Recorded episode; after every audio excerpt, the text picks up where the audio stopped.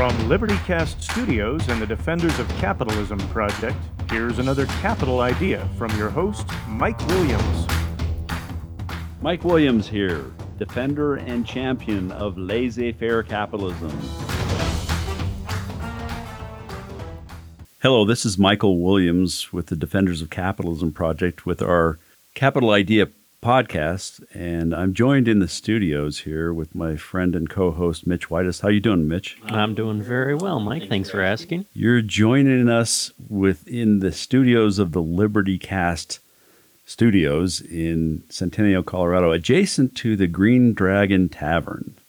And that's an interesting historical reference back to the founding of this country. And that kind of relates to one of the topics that I thought we should talk about, Mitch, how does capitalism relate to democracy? I've heard a lot of people, especially it seems like in the last couple of years, uh, talk about the ideal of democracy and, and how important it is, and, and really equating the American system with this idea of democracy. And that's certainly understandable. Why do people feel such an affinity toward this idea of democracy, of people voting and being able to be represented by their votes and one man, one vote, uh, one person, one vote type of ideas. I think that ideal is important to discuss, and I think it's important for people who are advocates of freedom and certainly free markets and capitalism to understand that more clearly. Um, so that's what I wanted to talk about a little bit today: is how does the idea of democracy connect to capitalism, connect to Americanism or the American system? And what are some of the confusions that people have. It's amazing to me how uh, this idea of democracy has been almost worshipped in a sense for, for decades or maybe even most of the country's history. And it's understandable. Uh, people want to be free. They want to actually have freedom, and they, they associate the this ideal of Americanism with the idea of voting you have a perspective on that yourself? Yeah, I think, Mike, what we first should do is maybe define our terms because democracy has been in the news, especially recently. You know, the January 6th event at the Capitol building, and uh, just very recently, uh, President Obama came out and said our democracy is under attack. A lot of people have said that. This word democracy is thrown around a lot. And what I want to make sure is that you define what you mean by this word democracy, because for most of us, democracy is equivalent to freedom. You want more freedom, you need to make sure that there is more democracy. So, what do you mean when you say that word? So, I think it's important to go back historically to, to the roots of, of a word and what it means. And de- democracy, the root word is demos, or the people, right? The people get to vote, or the rule of the people. Um, and it goes back to really ancient Greece and Athens. Um, the rule of the people, the rule by the people, a form of government where issues are decided by a popular vote, where where they, and, and they literally had this in, in Athens, where you know, hundreds of people would uh, get together and vote on the most minute issues of the day. Uh, and that's how they decided. And so that's a lot of people do uh, connect that to freedom, and it certainly is reasonably connected to freedom. Uh, now, if you don't, if you have only one person who makes all the decisions, you know, what do you, what do we call that? Well, we call that you know tyranny or or uh, certainly an autocracy or maybe a monarchy. You know, uh, where you've got one person who decides all the issues uh, and how people should live. Um, so it's natural for us to associate, you know, no, we shouldn't have this king or emperor or pharaoh ruling us. We should be able to rule our own lives, and and in that sense, if we get a vote, then that feels like it's self rule, uh, and it's connected to self government, being able to have some say, having a say in the whole process of how we're governed. But that is the formal definition of democracy. It's the rule by the people, and uh, and a formal democracy really means you know just as long as you've got fifty one percent. If you've got fifty one percent who agree with you and will vote with you, then that's the decision that rules. Um, so that's that's sort of the uh, the formal definition, and you know a lot of times people use this phrase of the will of the people. The the will of the people should not be denied. It's uh, you know the majority should be able to say what goes down. Um, but there are some problems with that. There's some confusions with that. Does that help as far as a formal definition?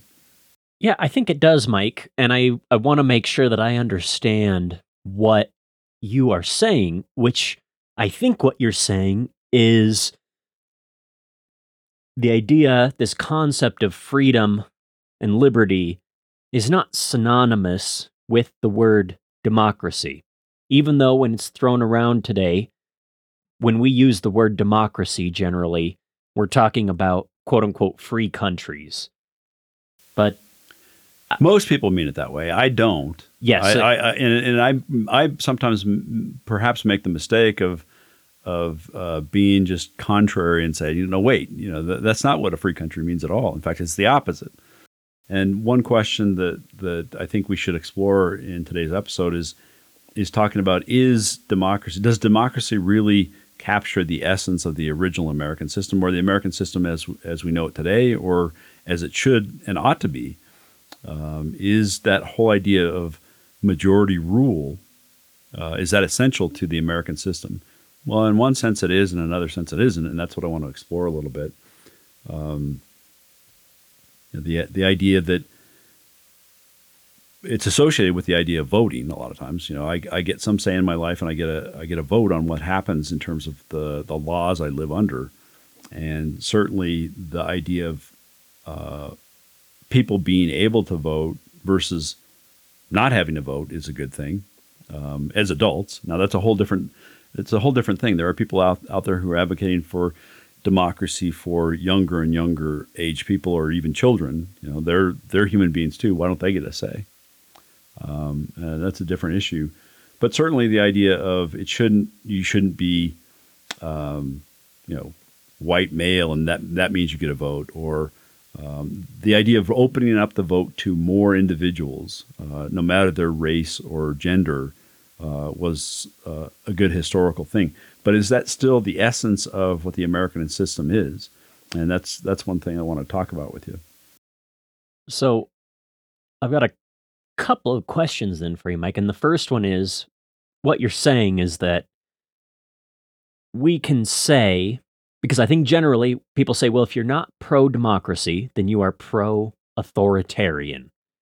And what you're saying is that you can be skeptical of what you're saying is this true form of democracy, but also still be pro freedom. Yeah, absolutely. And that's a really good point to make. It's a false alternative in my mind to say that you're either for majority rule in every case, which is democracy, versus uh, tyranny or authoritarianism or a dictatorship, that's a false alternative. You can be for voting in certain circumstances and democratic rule in terms of who you select as your uh, government officials, but there should be, and this is what the key thing that I think the founders understood um, was there's only so many things that the government officials should have power over, and therefore only so many things that the demos, the, the people, should be able to vote on in terms of what the government officials can do and be authorized to do. Um, there were many different measures that the the founders articulated both in the Declaration and certainly codified in the Constitution that were profoundly undemocratic, uh, that were designed to slow the mob down or slow the majority down and be much more deliberative. And I can give you several examples of that. Certainly, the sh- separation of powers concept. Um, if we if we were to be ruled fundamentally by democracy, then why you know why not just have the House of Representatives? Why have a Senate in the first place? Why have two houses? Uh, we elect the you know by majority we elect our representatives, and even then that itself is not a pure democracy, right? We're we're electing representatives, and that's partly where the term republic comes from, representative. Um, so we're we never lived in a pure democracy. We, in my view, are moving more and more ominously toward that as as more and more of the separations of powers have been eroded or taken down. But that concept of separation of powers, checks and balances is undemocratic. The Electoral College itself was undemocratic. Now, there are many people, certainly uh, on the quote Democrat side or the left side, who were trying to do away with or erode the Electoral College. Um, but that was a, a an instrument of saying no, we're not going to have just the popular vote rule. As I mentioned before, having two houses of Congress. Originally, the Senate was chosen by the state legislatures, not by quote the people. That has changed. I view that as uh, the Seventeenth Amendment, which basically said, no, we're going to have popular election of senators. Uh, I view that as a move toward more democracy and not a good thing. Uh, and, and, probably, perhaps the most undemocratic institution in our government across the board is the the idea of the Supreme Court. The Supreme Court itself had, and and justices in general, uh, you know, having a lifetime appointment, which means that they can't be removed because of some, you know, whim of the majority today. They can't be taken out of office, uh, and they they rule on lots of things that affect our daily lives. Uh, without having to answer to the people once they're appointed, once they're on the bench, they, they don't have this uh, democratic uh, mob looking over their shoulders saying, "Well, we we want you to do this, and you know, otherwise we're going to take you out of office or take you off the bench." Um, so again, I my view is that it's a false alternative, and, and certainly uh, what's helped America be the wonderful, free, rights protecting society that we have today, even though, again, I, my view is that it's eroding, uh, has been in many cases the anti-democratic institutions that we have that say no we, we, what's important is individuals and individuals against mobs or against majorities. Uh, so the founders were trying to protect both the rule of law and the rights of the individual from certainly the government but the the mob as well the majority uh, they were trying to protect the individual and having individual rights that were, quote, unalienable, and they meant it. They, they, they didn't say, well, unalienable unless 51% vote, vote for it. Um, you know, to give some concrete examples, I mean, an extreme case is well, if we and I and I've asked this to people before, and it's amazing to me the kind of responses or confusion that people have.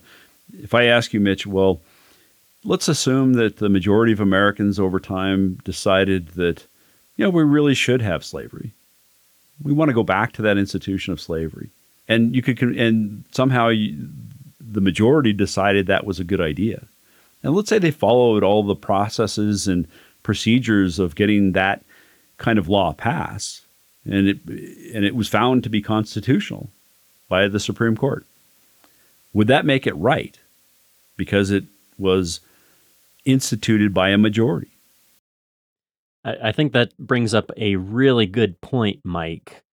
And if I am hearing you correctly, the reason why having a republic, not to be confused with Republican Party, by the way, especially today, right? Especially today, but the reason why you're saying a republic is superior to this democracy is because a republic really engenders a nation of law rather than a nation ruled by the whims of mankind. Exactly. Exactly. And and and the law has to have a particular form and a particular por- purpose. I mean, the the form is that it it has to have certain attributes where it's written down and clear and understandable by the by the populace.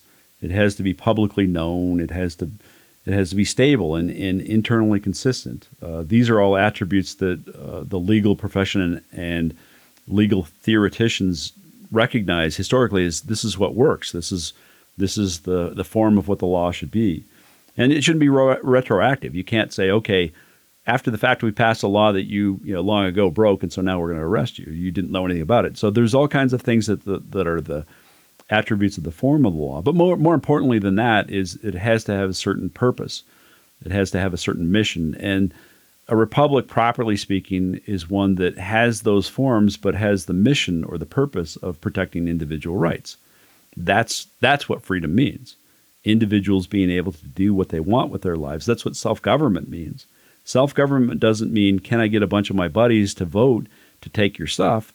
It means I get to rule my life. And as long as I'm not interfering with your life or anyone else's or violating someone else's rights, then I'm self governing and I can do what I want. That's what freedom means. That's what the founders had in, in mind. And I, and I think they were, they were correct in that regard. Something else that you spoke about a little bit ago, too, Mike, you're bringing up examples of undemocratic institutions that were implemented at the nation's founding, several of which have now become more democratic. So, for instance, the Senate, right, originally elected by the state legislatures, now essentially it's a smaller House of Representatives. We have two chambers that are House of Representatives. Going back to the purpose of our podcast, which is talking about capitalism, why is it bad now that our legislative branch is two houses of representatives? Well, again, it it it, it becomes more of a, a process of actually having the emotion of the the culture at the time be able to pass laws quicker versus having a Senate that is not answerable directly to the people in that way. To be, it, it's designed to be a more deliberative uh, chamber. The, the, House is supposed to rep- represent the people and their their desires and their views on a fairly immediate basis. That's why they're elected every two years. They're more answerable, quote, to the people, to the will of the people, um, and that's a that's a good thing. Uh, you don't want this elite group of people making laws and not have to answer to their constituents. So that was the original idea behind the House. But as you say, now the Senate, even though it you know they they don't have to run quite as frequently, they still have the six year terms. Although there are many people who are quote uh, pro democracy who are actually wanting to change that and be have it be much more like the the House.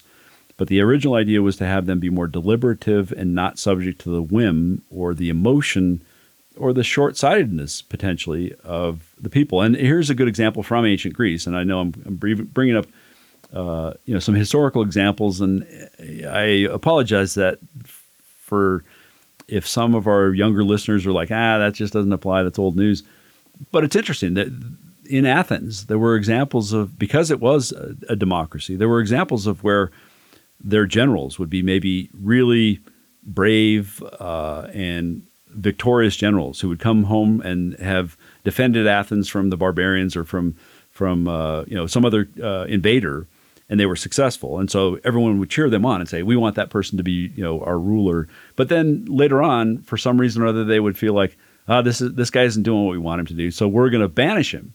Know, and they would send their generals off and, and into exile to another country, and literally maybe two years later say, no, we want that guy back, and we'll vote have him come back.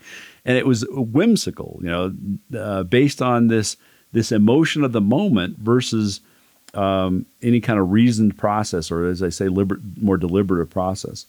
Um, so the Senate, uh, in the context he asked the question, why the, what's the connection between capitalism and any of these democratic or anti-democratic institutions that I've talked about? I mean, capitalism is that system that protects individual rights, including property rights, and that's a big piece of it. What people uh, don't realize oftentimes, or don't make a conscious connection to, even though they live their daily lives this way. Certainly, Americans live their daily lives this way. Is that you know you can't have the pursuit of happiness truly without uh, being able to acquire and dispose of some property. That's that's virtually impossible for a human being to do, um, and so property rights are essential, crucial for a free people, and that is the connection to capitalism. You want to have the protection of people being able to self-govern and dispose of uh, their property the way they want to. Again, that's not what we have today. We have um, lots of institutions that have, vi- by government, violated our rights, uh, taken our property property away for what is they are rulers or maybe the majority considers to be a higher purpose. That's a violation of individual rights, and this is the connection to capitalism. Having a republic that is properly understood, that has the right kind of idea of what the rule of law means, um, and the purpose of protecting individual rights is a major contribution to freedom, human freedom, and flourishing. And a lot of people, I think, will say ancient Greece was a long time ago, Mike. You know, ancient Rome, we hear a lot about these generals too who sacked Rome. You know, by the end of the Republic, they're sacking Rome every few years, but that's a long time ago. Humanity's evolved, systems have evolved. We're beyond that now. So, aren't we beyond that now? Well, people were saying that uh, um, just a few decades ago with the with the Third Reich. I mean, that was a a, a government that was popularly elected by the people, um, and it certainly violated rights. Uh, it's an example of, and there are there are certainly other even today. I mean, okay, uh, Nazi Germany is uh, for some young people very long ago itself. Um, but it was even not found, that long ago. It wasn't, and, and you know, um, there are many people, rightly so. I mean, certainly many Jewish people, rightly so, have this phrase of "never forget." Right? I mean, and I think that's a, a, a rational thing, especially if you were a persecuted uh, Jew or minority or gay person in in Nazi Germany. Um, and you that's been passed down culturally to you uh, and people say you know this is something we can't forget. We have to remind ourselves that this is possible. Um, it isn't that long ago. And and but but that's that's part of the problem with our education system today is that you know history isn't learned from and isn't taught properly. Uh, many people think that the founders were were or, you know that was long ago and they were irrelevant. And in a sense they were they were anti-democratic, which I'm saying, yeah, they were for the right reasons. Um, uh, the mistake of saying that only white guys can vote um, shouldn't be attributed entirely to the founders. That was something they inherited. That was that was a tradition that was inherited for thousands of years, um, and they made it possible to be able to say no. More people will have more freedom by and instituting uh, a system that actually could get rid of uh, slavery and could get rid of discrimination against women. I mean, capitalism, uh, this may be uh, a little bit tangential, but capitalism is the system that actually has been better for uh, and has allowed uh, more minorities and more poor, poor people to change their station in life and to, and to achieve happiness and freedom and flourishing than any other system on the face of the planet. And it's just plain obscene how uh, that's the opposite is taught in many schools and universities today. So that's my next question, though, Mike, is that these founding fathers, as you said, you know, what they did at the nation's founding, you said that's timeless, basically. But a lot of people say, well, yeah, guess what? A lot of these guys, they own slaves. And now we recognize slavery as wrong. So can't we also say that the electoral college system that they implemented, can't we say that's wrong too? And isn't it okay that we can move beyond that? Certainly, that piece of logic makes sense to be able to question and say, well, this was something they were wrong about. Is it possible they were wrong about other things? Um, but if you uh, if you look at the actual essential, and this is why I'm I'm trying to say that the the essential part of of the American system isn't primarily about voting or the worship of the vote, as I sometimes characterize it as. Um, it isn't about the democracy; it's about individuals. And so, if you try to pull out that thread, and this is, I think, what the founders got right, um, and that's what allowed them to correct the, them and our society to correct the mistakes that they made. So it was a piece of, it was an idea that is timeless that was that properly implemented allowed people to say, okay, individuals are what matter, regardless of the color of their skin or their gender. It's individuals that we're trying to protect the rights of. Um, and that allowed for uh, basically a self-correcting mechanism. But it's it is perfectly reasonable to say, well, does the electoral college is that an old system? Is that something that, that doesn't any longer protect individual rights? But the people who are challenging the electoral college are not holding individual rights and the preciousness of each individual for their own uh, life and self-government and property. Uh, they're not using that as the ideal. They're wanting the accumulation uh, and and deployment of power just by their own their own group, and that's where we get into this whole idea of tribal warfare, um, which we've spoken on this this podcast before about tribalism and collectivism, and and mostly. Um, I view collectivism and tribalism as a negative thing in the sense of if that's if you're if you're trying to say, you know, this is a gang or a group of people that I identify with, and we, because we have power, we have enough power, we can take advantage of the people who don't have the numbers. Um, again, that's a violation of individual rights, and there's plenty of examples of that uh, throughout history. As uh, you know, both going back to ancient Greece and even today. I mean, people are believe that they have, and it's important to be able to get enough people, enough uh, numbers to vote to say, okay, now we can take other people's property. Um, we can uh, we can increase someone's taxes because we have a majority.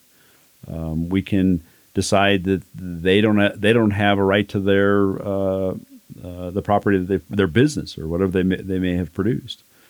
Um, and that's that's the road to. I mean, I sometimes this may be extreme, but I sometimes use the idea of you know that's the road to cannibalism. We're going to eat ourselves. We're if we if we don't recognize again individual rights and their right to their life, their pursuit of happiness, their property that they've earned, uh, then we we basically throw uh, the rule of law to the wind, and we have um, something that would devolve into uh, a really ugly, brutal system. So, what is it then, Mike? What is it? What's the essence of the republic, of a government founded on rule of law, that makes it so much better at recognizing and protecting individual rights? We've talked a little bit about, of course, majorities coming in and taking away people's businesses, in many cases, people's lives. But what is it about the republic that you're talking about that makes it better at actually protecting people's rights. You mean uh, mechanically what makes it better or makes it right?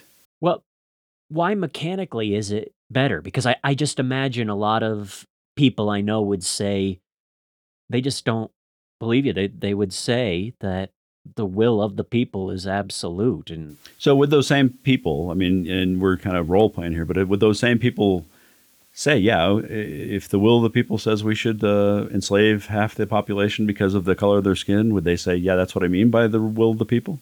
Well, I think a lot of people would say, you know, especially progressives would say we are progressing and look look how far we've come in 150 years. We've gotten rid of slavery. We're continuing to get better. We're evolving. As dangerous as this is to say, human nature is changing, right? So this antiquated idea of a republic maybe that's just not necessary anymore so well, like that, uh, that's a really good uh, introduction to the, the the idea of where progressivism came from in the first place i mean historically the the intellectually and historically the the progressives started right after the civil war shortly after the civil war and and as uh, as our mutual friend uh, dr tom krannawitter sometimes uh, talks about. Uh, you know, progressivism was a reaction to the devastation of the Civil War, and then it was the importation of some really bad philosophy, fundamental philosophy from Europe and, and Germany in particular, um, and and that is the kind of package deal that happens. Where, I mean, who can be against uh, progr- progress? You know, don't you want people to progress and have better lives? And and so this whole idea of progressivism got packaged with the idea of freedom, uh, but an evolving human nature, and therefore we need to let go of some of the institutions, even though we're using the, the language of freedom. And and the early progressives uh, in in American politics, whether it was Teddy Roosevelt or uh, Woodrow Wilson or or uh, FDR, who was a progressive, I mean, all those people used couched authoritarianism, basically uh, using the language of progress and ultimately trying to underlie it with the freedom ideals of the founders. And that's the only way they could sell it to the American people. Um, first, I would say uh, for anyone who says that human nature is evolving and changing, they should prove that. They should they should be able to make a case that that really is is happening my view is that it might be happening over over centuries uh, or millennium, but in, in, any real meaningful way, the essence of what makes a human being is their ability to think and function by thinking, by use of their mind. Uh, that's what makes us different from from all the other uh, animals and plants on Earth. Uh, there, there's such a thing as an entity that's living, and that includes all those things plants and animals and human beings. Um, but how do human beings live? They live by use of their mind, and that's that's the fundamental reason why people need freedom because the mind doesn't function by force. You, know, you, can't force someone to think; they have to choose. It's a volitional act. It's a choice to say, you know, you're presenting me with information and facts and evidence, and I have to integrate that. I have to choose to say, does this make sense to me, and how do I think about that? It, it takes effort to think, and that's how human beings ultimately ultimately survive and thrive in this world and, and do well. Um, and and that that means they they are productive and ultimately they produce values and surplus value, including you know quote profits. And and when they have surplus value, that means they have uh, things to trade with, and that's the wonderful part of our, our free enterprise capitalist system where they trade values and and and enjoy each other by by providing value to each other in, in mutual trade. I know that's a mouthful, but that's that's the kind of system that that has produced anywhere it's been tried, both here in North America and the U.S., but anywhere it's been tried to the extent that it's been tried throughout human history that has has actually benefited uh, the multitudes. Uh, that's what's so amazing is the people who talk about you know the greatest good for the greatest numbers. That's not really a good justification. That's not rational in my mind. But by by coincidence, that is the system that actually does benefit the most people by far. The system that recognizes the individual and enshrines the individual's right to their own life, liberty, and pursuit of happiness, including property, uh, is the system that actually does benefit more people than any any other system. So then, mechanically, why is it that a republic is better at protecting a person's right to life, liberty, and the pursuit of happiness? So it recognizes that human nature, the need to think, uh, and it rec- and it's. I mean, this is something that's not spoken of, of enough. But the founding system, the founders, and the culture that created the founding generation, and the the the, the movement that was uh, coming in a sense, sweeping the world, certainly Western Europe and then over to North America in the uh, English colonies, was the system of the Enlightenment, uh, of recognizing reason and the power of reason. Uh, certainly with the, the scientific revolution, uh, which gave birth to the Industrial Revolution, which gave birth to the U.S., it's that idea of human nature requiring reason um, and then instituting a government that recognized that recognize the need for rationality, objectivity. I mean, this is a, a tradition we have in our, our, court systems is is saying you, you have to present evidence. You have to be thoughtful. You have to be rational. You have to be reasonable about deciding whether someone's guilty or not, or deciding whether someone's violated someone else. It has to follow a process. So, the due process and the rule of law are the mechanics of protecting rational human beings people who think, people who think and produce and trade with each other, as opposed to using force against each other. So then, bringing it back to a topic we spoke about a little earlier the Electoral College, indirectly elected senators, in other words, directed by state legislatures, a Supreme Court that has a lifetime appointment free from external coercion. Why is it that those are better suited at protecting the rule of law? Well, again, they're all institutions designed to be deliberative and rational versus emotional um, and subject to whim or the. Everyone knows, anyone who's uh, past the age of maybe five or six, um, they may be conscious of this or maybe not conscious of this, but every human being, say that from the age of five or six, understands what I mean in a sense by gang or mob rule or the the the emotion of the crowd. People get caught up in that. Um, people get caught up, uh, uh you know, peer pressure sometimes is, you know, the, the, bully or the loudest or the person who's actually somehow may, maybe more charismatic is moving the crowd. They're they're they're moving the crowd toward action, and that may be good in, in, in terms of being inspirational but oftentimes it's a very negative thing. Capitol attack. By the way, January 6th, we could see what happened. That's right. Mob mentality. That's a perfect right? example. You're talking about a mob mentality. Now, yeah, there's all kinds of questions still unanswered about, you know, who instigated it and, and how much how much uh, pre-planning was happening, or you know, was there some kind of uh, default on the uh, purposeful default on the part of the police and the security? Uh, but but that you're exactly right. Anyone who observes that can see that as an example of the mob acting based on the fervor of the moment, not thinking rationally about what are the consequences if I do this. What are the consequences for me individually? What are the consequences in terms of our of our uh, our institutions and uh, or, their, or, their, family? It was it was a certainly an emotional mob mentality, and that's a, a perfect example of something we don't want to see often.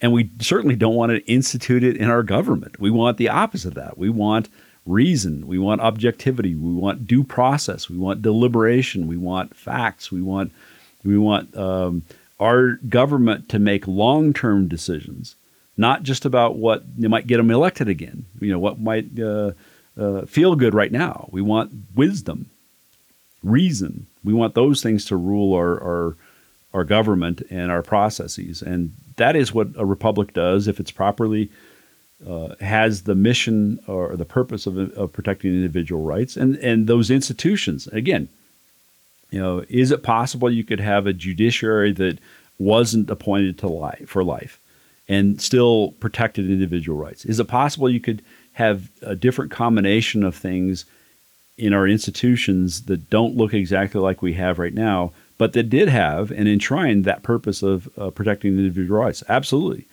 most people uh, who are who've studied this and who are advocates for freedom, uh, for truly allowing individuals to flourish and, and be self-governed, uh, recognize the genius of how the, the founders thought and came up with all those institutions. Um, does that mean they were infallible? No. Um, there could be other things that would be better at protecting uh, our individual rights. In fact, there, there are probably things that, that are in the Constitution itself. I mean, there's a lot of language right now, uh, the welfare clause has been one of the most confusing things that that people uh, don't get straight in terms of protecting individual rights, or or the commerce clause. There's all kinds of parts of our Constitution that use language that they the founders probably meant differently than are being interpreted today. Uh, it has to be something that is kept alive on an ongoing basis. You know, it's that that phrase of freedom freedom won't last from generation to generation until unless people actually digest, understand, and fight for freedom. Um, I made a comment recently in a presentation. I said, you know, if you're if you think you're an American by just being born here, you're being lazy. America is a set of ideas. Uh, it's the first country in the history of the world that was established based on ideals like that. Ideas, not okay someone ran over and conquered somebody else. But no, the, here's here's a, a, philosophical idea: the the idea that each individual has their own the right to their own life, liberty, and property. That's a that's a set of ideas that is not self-evident. I mean, as much as I agree with the the sentiment of the Declaration that those are self-evident truths, in many ways they're not. They have to be chewed on and understood, and certainly to be an effective citizen to understand the kind of form of government we have, you have to make a choice to become a citizen. So it's lazy to say that you're you're an American just by birth. I mean, uh, obviously people have citizenship by, by being by by being born here, but but it's lazy to think they're truly an American in the sense of I'm that I'm talking about and understand these ideas. And I was there to see that speech, Mike, and I think it's spot on. So I'm glad you brought that up. Think before you sign off, uh, Mike, one thing that I want to bring up too that I think we've touched on throughout the whole evening, but haven't really gone into the Federalist Papers. A lot of people, particularly on the left, will say this Constitution was written, but we really, who knows what they really meant? We can't get inside their heads. Well, as it turns out, in a lot of matters, we can get inside their heads because they wrote the Federalist Papers. And there is so, I mean, there's a wealth an embarrassment of riches in the Federalist Papers. And one of the phrases that's used in those documents it's something called the vigorous and manly spirit of the people and i think that was a paper written by james madison and what he meant by that phrase was when the republic is threatened, there will be a vigorous and manly spirit of the people. And by manly, you know, I think what he means there is a a very robust response to defending liberty, defending freedom. And I think that that vigorous and, and what he calls manly spirit of the people is a two-sided coin. And we've touched on that tonight. So on one hand, the vigorous and manly spirit of the people is necessary to actually ensure that liberty continues to be enshrined in our government. But on the flip side of that coin, what happens when that becomes a mob mentality and the vigorous and manly spirit of the people is used for nefarious purposes? And I think what you've gotten at tonight, Mike, is this idea that our founding documents, in a way to truly protect individual rights, our right to life, liberty, the pursuit of happiness, property, all that sort of thing, the founders really threaded this needle between understanding that government is founded by the will of the people, while also understanding that there needs to be a stable rule of law that is not constantly changed by the passions of the time. And I think what I've heard you say tonight is really what's nice about the American system as envisioned is that it did thread that needle, or has tried very hard to thread that needle and find the balance. Is that a fair assessment? I think that's fair. I think I think you're right about pointing out the fact that uh, that the Federalist Papers and the all the wealth of information we have about what they wrote. I mean, uh, we could go back to Athens, and there are certainly some surviving documents from uh, Plato, Aristotle, um, and some of the ancients, and certainly in Rome as well. Um, but w- in the context of human history, the founding is still fairly recent, and we have a lot of good uh, documentation on what they and context on what they said and what they meant. Um, and those words and that context do explain, n- not just rationalize, but explain the thinking uh, and the historical lessons that they were drawing from. And and it's not just nice that they threaded the needle. It's it's crucial for the understanding of people in terms of a system that actually protects rights. And we've again we've seen the consequences of that. We've seen this this incredible um, proliferation of wealth building, uh, spirituality, freedom in any system that's that's done anything like this. Um, but people oftentimes mistake the the essence of it. Certainly, you know, you need that will of the people, the consent of the governed, and that's a whole different topic. We could spend even more time on the what that means, the consent of the governed.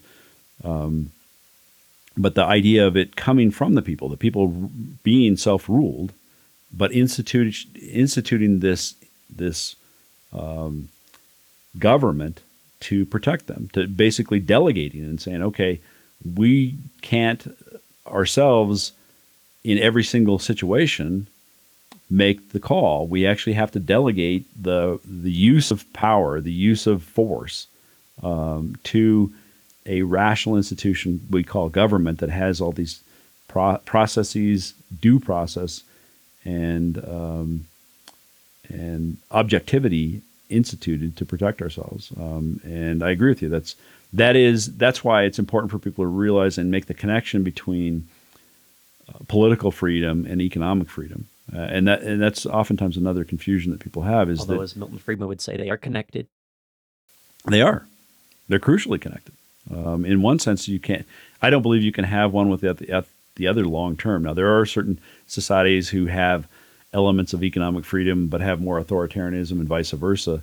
But those are waning elements. One side is going to ultimately win out, and that's that's partly what we have today in, in the U.S. We have a mixed economy. We certainly have a lot of freedom, but we don't really have the freedom that the founders envisioned, and we don't have the freedom necessary to have ongoing progress. If you care about human progress, truly progress, um, we're actually regressing in some ways, and we're living off the the accomplishments of prior generations who actually did digest and and and were uh, uh, healthy citizens in that way, uh, understanding the purpose of government.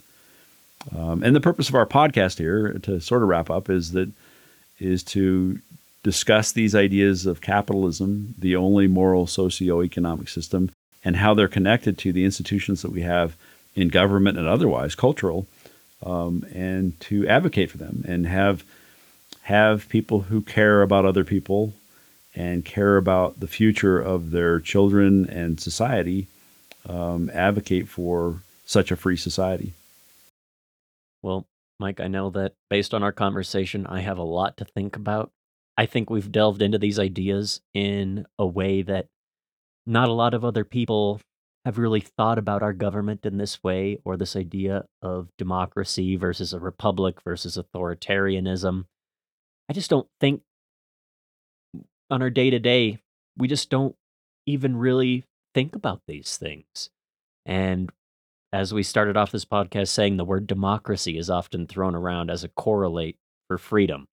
And as I think we've uh, explored, that really should not be uh, two words that necessarily should be connected or synonymous. Yeah, if I, if there were one thing I would want people to take away is to question that whether you know that, that is the essence of of, of freedom. Um, you know, and I think we've given several examples of how you know when you have majority rule, that can be taking people's freedom away, and and that's a simplified way of looking at it. But that's in essence what we're talking about is uh, democracy itself uh, is not equal to freedom, and many times will threaten freedom uh, if it if it does if it isn't subject to the rule of law and to due process, so to speak.